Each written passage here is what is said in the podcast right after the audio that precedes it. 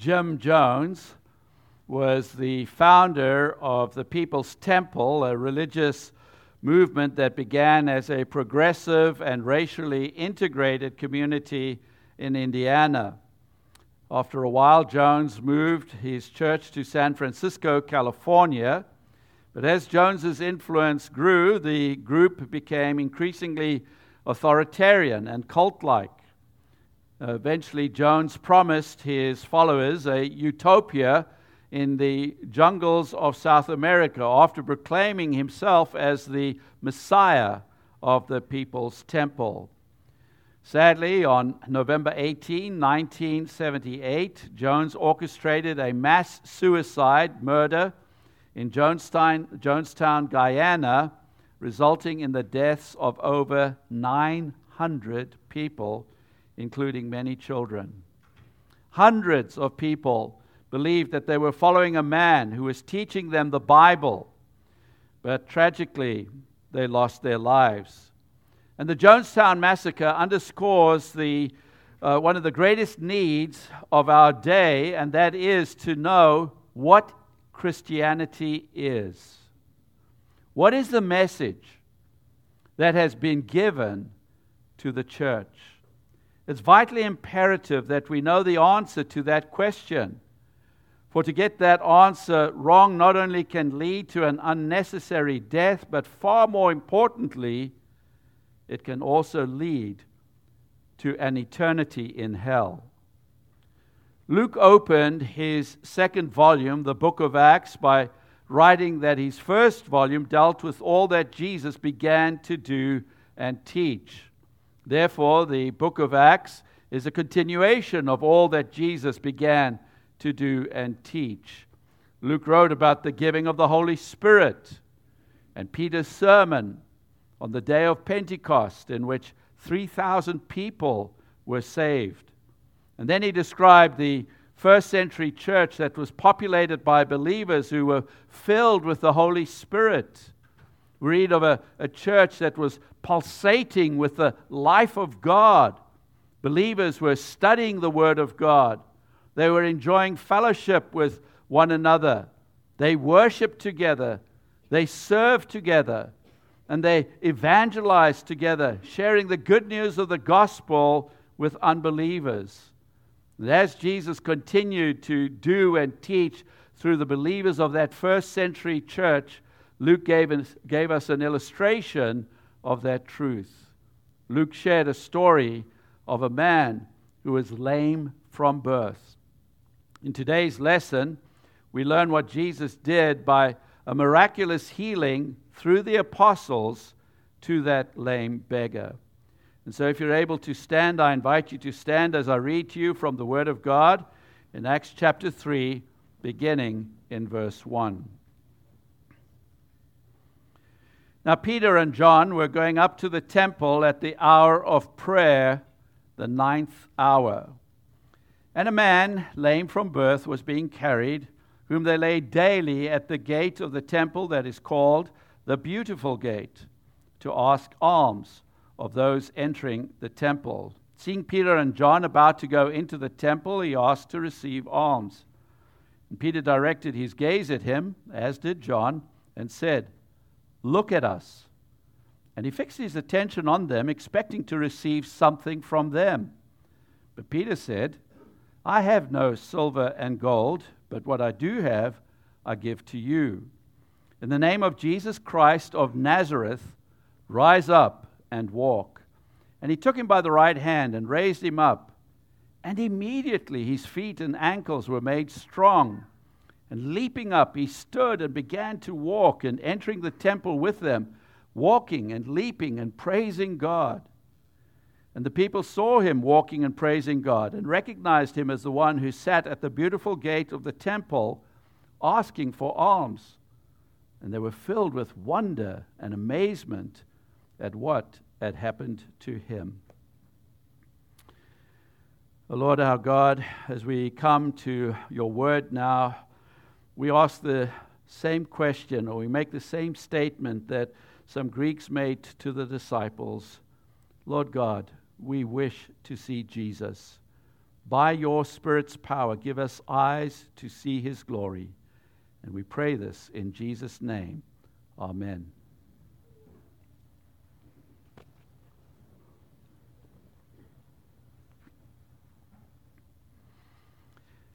Acts chapter 3, verses 1 through 10, shows us what Jesus did by a miraculous healing. And the first thing I want us to see is I want us to examine the problem that was presented. The problem that was presented. In verse 1, we read Now Peter and John were going up to the temple at the hour of prayer, the ninth hour. You see, the apostles believed that Jesus was the Messiah who had been predicted and promised in the Old Testament. And so they naturally continued attending the prayer services in the temple. Now, these prayer services took place three times a day. There was one in the morning, a second in the afternoon at the ninth hour, which is 3 p.m. in the afternoon, and a third one in the evening. And scholars suggest that the afternoon prayer service was the best attended service. Luke said in verse 2 And a man lame from birth was being carried, whom they laid daily at the gate of the temple that is called the Beautiful Gate, to ask alms of those entering the temple. And Acts chapter 4, verse, 40, uh, verse 22 states that this man was more than 40 years old. Now, we're not told who carried this man. Perhaps his parents had died, and so now he was required to take care of himself. Regardless, day after day, he was taken to the gate of the temple where he begged for alms. Now, Luke tells us that the man was placed at the gate that is called the Beautiful Gate. Scholars disagree about its precise location but its precise location is unimportant to us. What is important to us is that the man was placed in a very strategic location to beg for alms. You see, people were about to enter into the temple to engage in a religious service, a prayer service. And so, as people were going in, uh, people could hardly say to the beggar, I'm on my way to pray and to worship God, so I don't have time to help one of God's creations. Seeing Peter and John about to go into the temple, he asked to receive alms. Now, have you ever encountered a person begging for money on the street? I'm sure many of you have. And what do you do? Well, if you just want to pass by and and not help the person, you don't look at the beggar, right? But if you do want to help the beggar, you look at him. And that's exactly what Peter and John did, as we read in verse 4. And Peter directed his gaze at him, as did John, and said, Look at us. The lame man was so used to people just passing by, uh, and if they did give him something, they probably just dropped a shekel or two into his cap, into his cap and kept on walking. And so the man was surprised by Peter's firm command Look at us. Verse 5 says, And he fixed his attention on them, expecting to receive something from them. Now, the man was hopeful that he was going to receive a nice sum of money so that he could perhaps have a good meal that evening. What happened to the lame man, however, was something that he never expected. And that brings us to my second point. I want us to note the cure that was given. Peter said in verse 6, I have no silver and gold. And I'm sure that as soon as Peter said those words, the lame man must have been bitterly disappointed. He was hoping for a, a big payday but Peter said that he had no money. But Peter's next word is important. But. That word is a coordinating conjunction that is a contrast. And what a wonderful contrast Peter was about to state. He had no silver and gold, but. He had something far better. What was it? He said in verse 6 But what I do have, I give to you. And then he said these glorious words In the name of Jesus Christ of Nazareth, rise up and walk. Peter didn't just stand back to see what would happen. No, he took him by the right hand and raised him up, and immediately the man's feet and ankles were made strong. The lame man must have been taken by surprise. If anyone had tried to do this before, it had not worked. He had no strength in his legs, and he would have just buckled back down to the floor.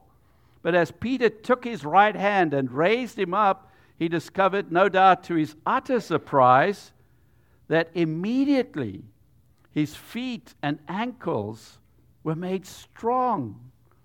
An astonishing miracle had taken place.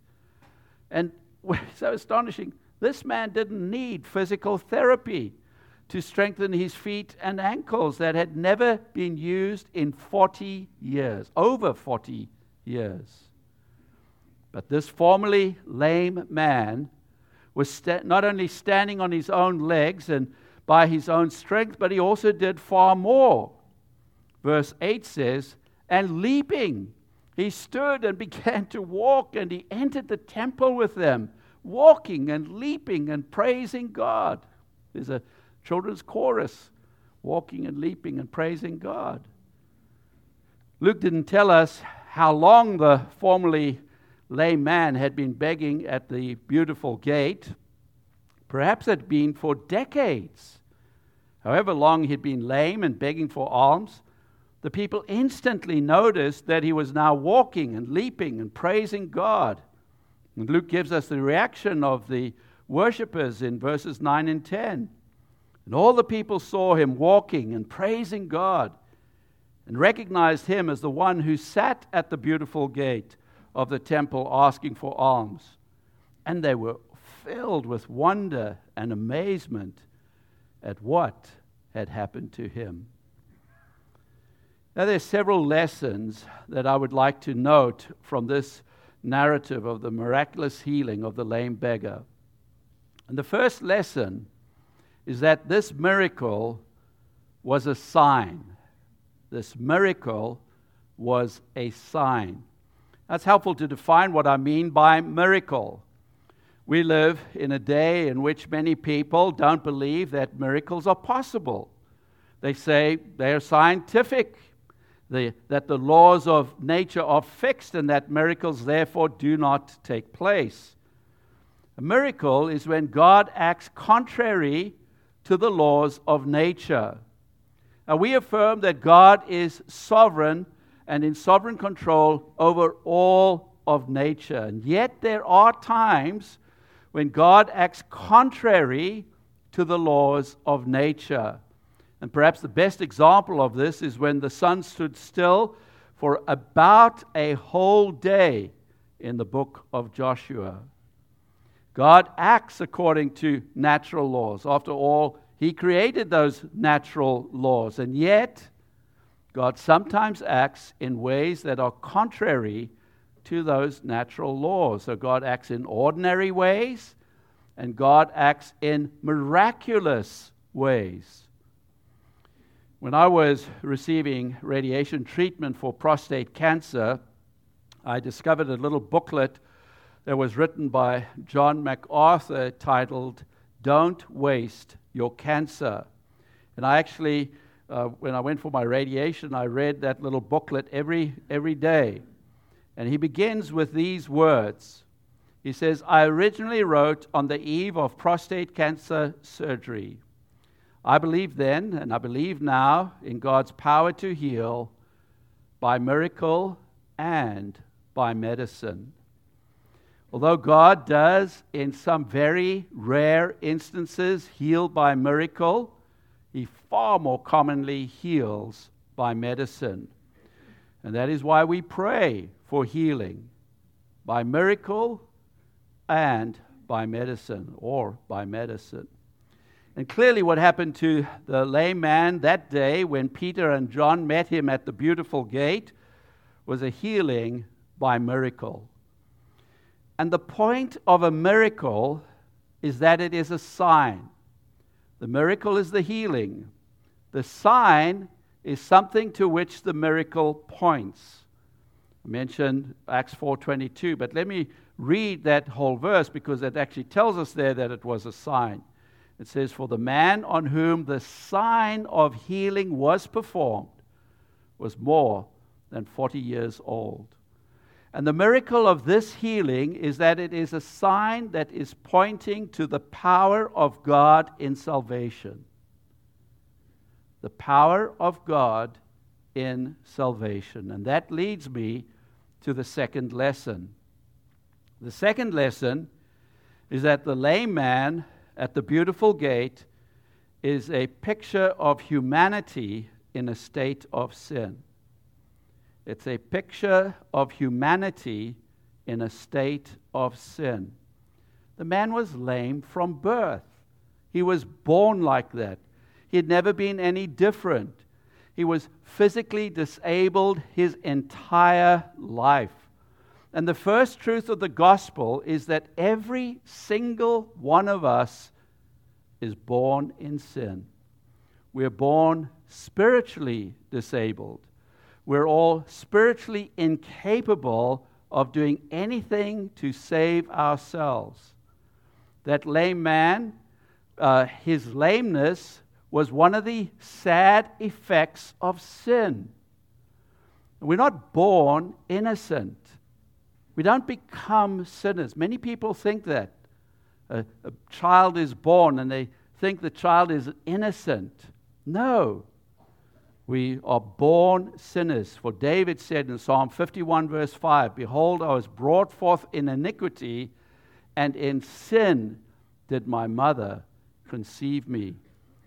People think that they have some spiritual ability or spiritual capability, but they don't. The Bible says they are dead in sin. Now, you know this. Where does a, a little toddler learn disobedience? Most parents, the vast majority of parents, don't teach their children to sin or to do things wrong. Where does a child learn to say, no, my way? Every child is born in a state of sin. And eventually, us, all of us can see it and we experience it. Many decades ago, a newspaper in Britain, uh, the editorial, posed a question that they wanted to get feedback from the readers. They asked a very simple question. The question was this What is wrong with the world? And lots of letters came in explaining all the problems going on in the world. But the letter that finally, I think, sealed the answer was from G.K. Chesterton. And he said, I am. I am. What is wrong with the world? I am. And that is true for every single one of us. The third lesson is that the world cannot help us. At some point, we come to realize that there is something wrong with us. That, as Augustine said, there is a God shaped hole that something is missing. And so we look for answers. We try to find peace and hope and joy and meaning and purpose. We try to find it in education or materialism or pleasure or entertainment or relationships or success or recognition or any one of several other things. But in the, wor- in the end, all the world can give us is alms. Something to give us satisfaction for just a little bit of time. It cannot give us a cure. Deep down, the problem is still there. We have no peace. We have no joy. We have no sense of why we are here and where we are going. And even if we don't know who wrote it, we agree with Paul, who wrote these words For I do not understand my own actions, for I do not do what I want, but I do the very thing I hate.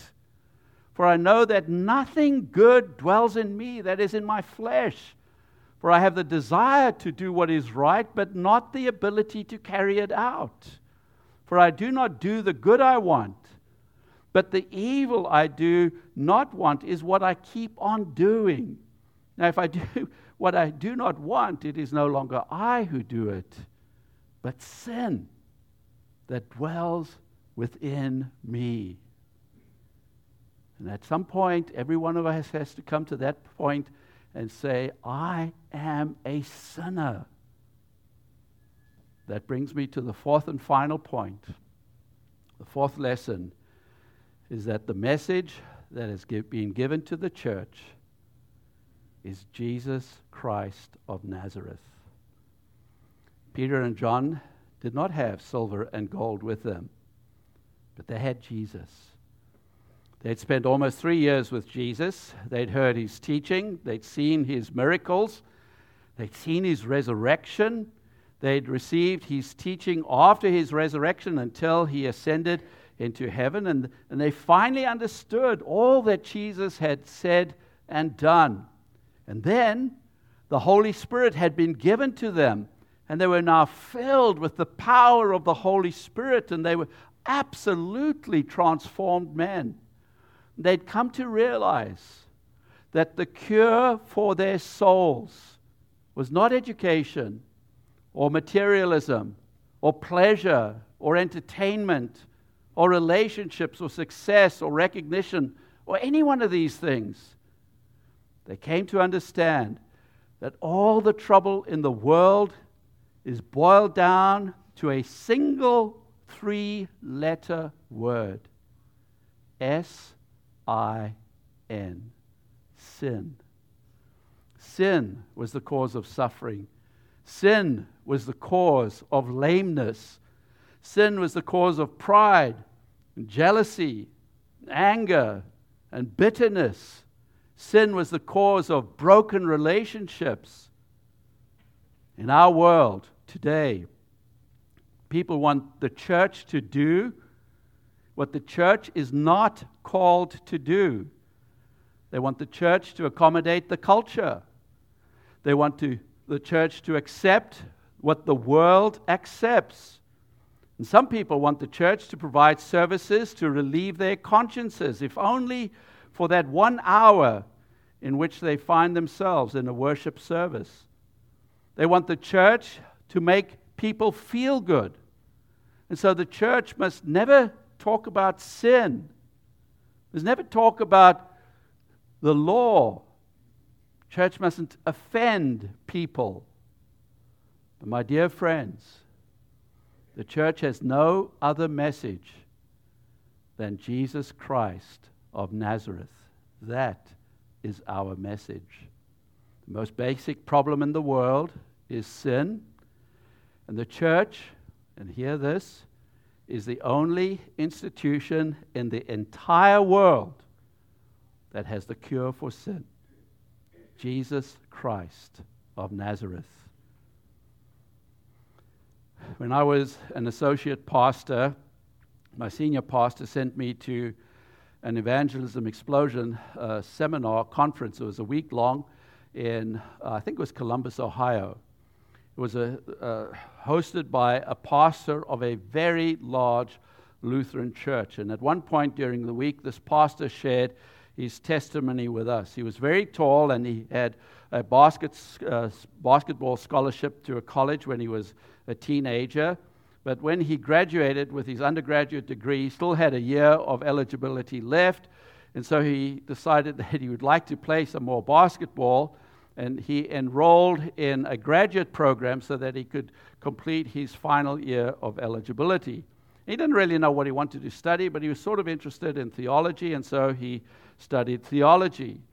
Eventually, he earned his master's degree in theology.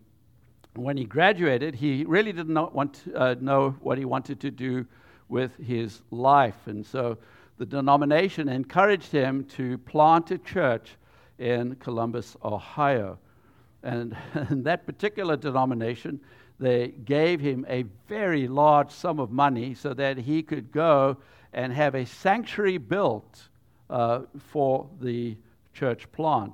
And while this sanctuary was being built, the pastor canvassed thousands and thousands of people in the neighborhood surrounding uh, the uh, sanctuary that was being built, and he invited them to the opening service on a particular Sunday. And I think he said that about 300 people showed up on that first Sunday, and the church just grew from there. But many years later, or some years later, not that many, he developed a pain in his abdomen and he went to see a doctor.